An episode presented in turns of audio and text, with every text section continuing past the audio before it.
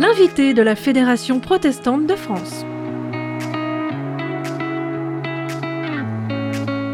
Bonjour à toutes et à tous, on continue notre série spéciale élections à l'occasion de l'adresse du protestantisme aux candidats des élections présidentielles et législatives. Aujourd'hui, on parle solidarité internationale avec Elsa Baunaud, directrice de la Fondation du Protestantisme. On parlera également jeunesse et éducation avec la théologienne Marion Muller-Colard qui enseigne la philosophie. Bonjour Marion. Bonjour.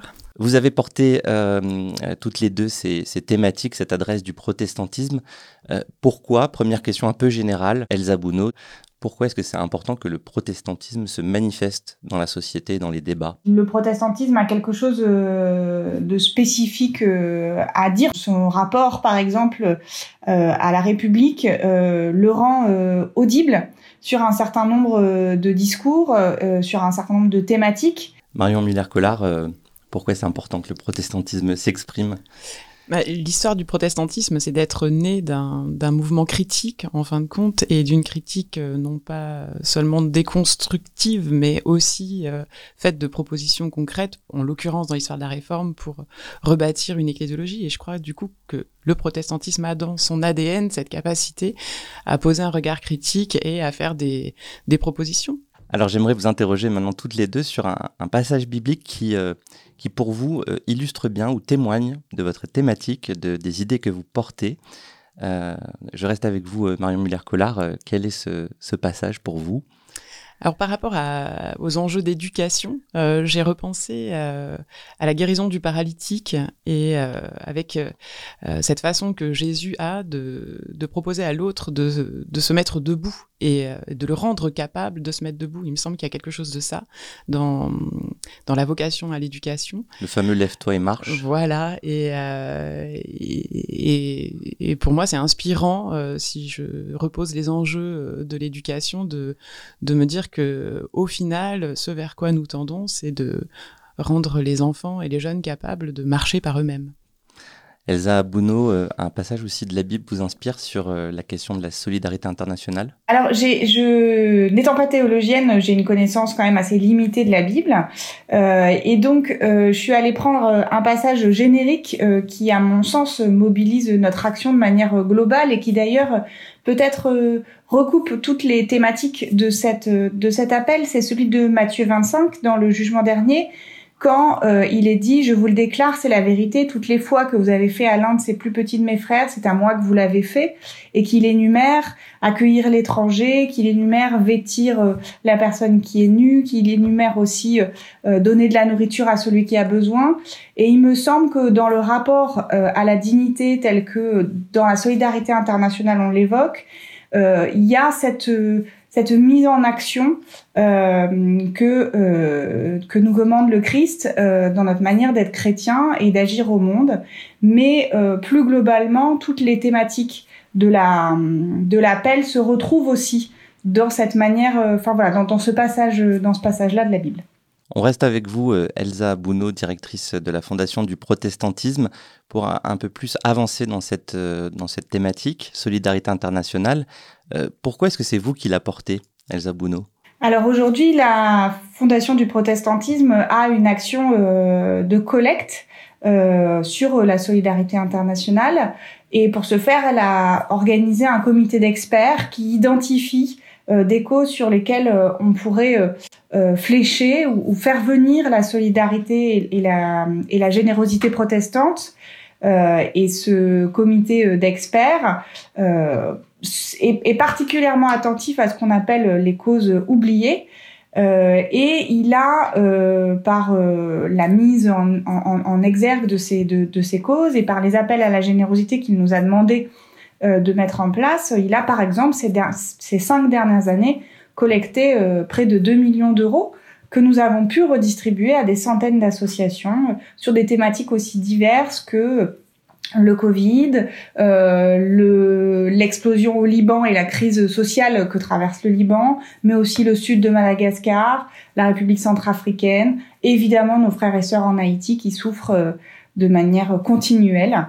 Et voilà, nous avons pu, grâce à la générosité protestante que nous avons fléchés vers la Fondation du protestantisme, distribués près de 2 millions d'euros. Quels sont les constats que vous dressez sur cette question ? Alors, il y en a déjà un en quelque sorte que vous avez posé, en parlant des causes oubliées. Peut-être qu'on a tendance à oublier certaines causes, certains pays.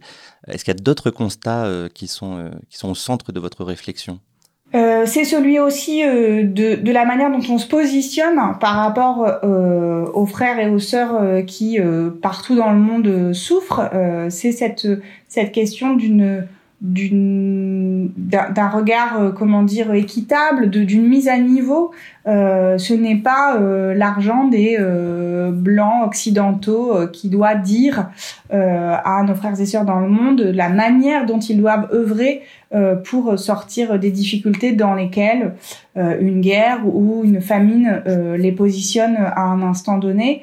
Et donc il y a cette idée que on doit être dans un niveau équitable, égal, dans un vrai partenariat, ce qu'on a longtemps appelé le partenariat Nord-Sud. Donc il y a cette dimension-là, il y a cette dimension d'une dignité.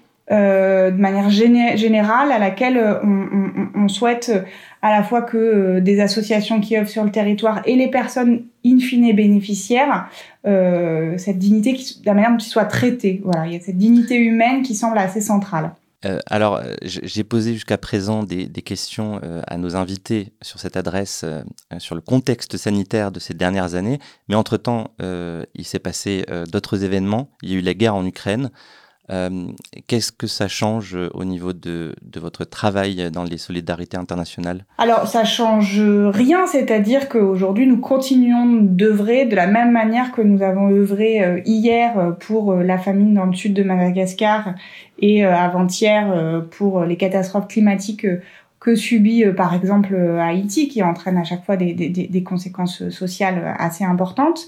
Nous avons ouvert une nouvelle collecte sur la solidarité Ukraine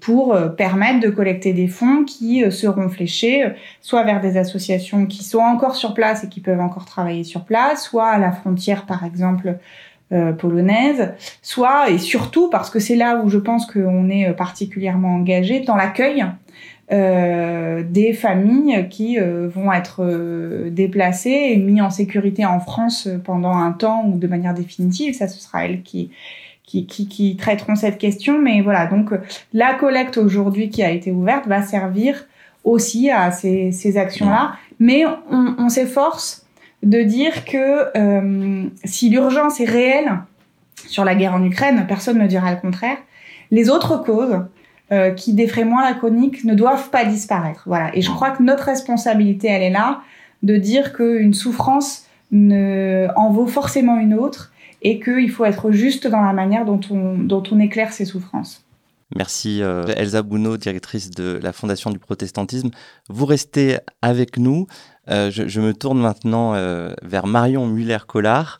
Vous avez un lien particulier avec l'éducation et la jeunesse ? Ouais, je pense qu'effectivement, tout un chacun a un lien particulier avec l'éducation et la jeunesse. Alors, pour ma part, en tant que parent d'élève déjà, mais aussi parce que je fais depuis quelque temps l'expérience moi-même de l'enseignement.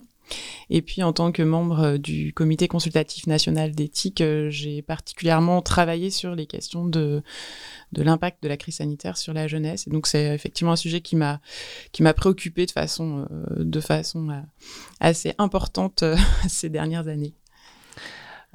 Quels sont les constats que vous dressez dans cette adresse du protestantisme sur ce sujet ou ces deux sujets ? Alors sur la question de l'éducation, ce qu'on peut constater et dont on peut se réjouir dans un premier temps, c'est l'évolution de l'éducation nationale vers une sensibilité accrue à l'inclusivité, à l'individualité aussi de l'élève. Mais le regret que je pourrais formuler avec d'autres, c'est que c'est une injonction qui est donnée aux enseignants sans que nécessairement les moyens leur soient donnés d'aller au bout de cette inclusivité et de l'accompagnement individualisé donc qui est pour ainsi dire quasiment une mission impossible avec des effectifs de 30 élèves, si je parle du secondaire, mais dans le primaire, je crois qu'il y a aussi cette grande difficulté de vouloir accueillir des élèves en situation de handicap. Je crois qu'il y a une conviction forte de ce côté-là, mais là aussi, les moyens manquent. Donc, il y a une espèce d'injonction politique à aller dans ce sens que tout le monde s'accorde à trouver positif, sans pour autant, derrière, que des moyens soient accordés. Donc, ça me paraît être une grande difficulté. C'est pas une parole performative de dire que l'école soit inclusive et l'école devient inclusive. Oui. Voilà. Il y a du boulot. Il y a beaucoup de travail, il y a beaucoup de moyens humains, de moyens financiers derrière, qui, pour l'instant, ne sont pas à la hauteur des ambitions formulées. Ouais. Et puis la crise sanitaire est passée par là et ça a été quelque chose d'assez violent côté jeunesse. Voilà, alors en même temps, ce que la crise sanitaire, je pense, a révélé de façon positive, c'est peut-être l'attachement des élèves au fait de venir à l'école ou au lycée, ce qui est... de temps en temps, on a l'impression que non, j'ai pas envie d'aller à l'école. Et puis alors tout à coup, je pense qu'ils ont été tous placés devant le manque en fait de la relation sociale, mais aussi ça révèle le fait que l'enseignement est un métier d'incarnation. C'est pas un manuel en fait, c'est pas une méthode écrite qu'il s'agirait de suivre par écran interposé. Et donc ça, je pense que c'est une leçon que nous avons tous prise, enfants, jeunes et adultes en même temps, et dont il faut tirer les conséquences positives, c'est-à-dire la joie de se revoir et la joie de réincarner les apprentissages et la transmission. Par ailleurs, oui, pour moi, ça a posé la question des solidarités aussi, pas internationales, mais vraiment intergénérationnelles pour le coup.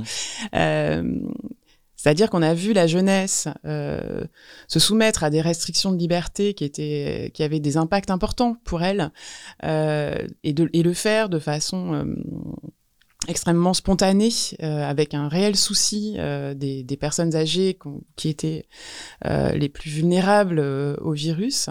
Et je me pose encore aujourd'hui la question de comment cette solidarité leur a été rendue, quelle solidarité a été manifestée par les adultes envers la jeunesse, en retour de leur propre élan de solidarité qui a sacrifié des mois précieux dans leur éducation, mais aussi dans leur épanouissement social. Donc, je crois qu'il faut savoir valoriser ce qu'a été leur attitude morale pendant cette crise sanitaire et nous poser la question de ce que nous pouvons aussi leur rendre, aussi en termes de confiance en l'avenir. Et, alors moi, j'ai des classes de terminale qui s'apprête à se lever et marcher vers le monde.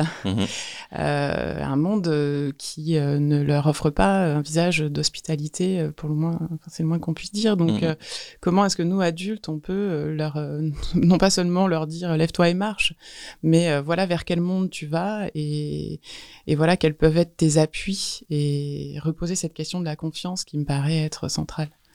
Est-ce qu'il y a... un message ou une question, une interpellation forte que vous voulez partager encore sur ce sujet?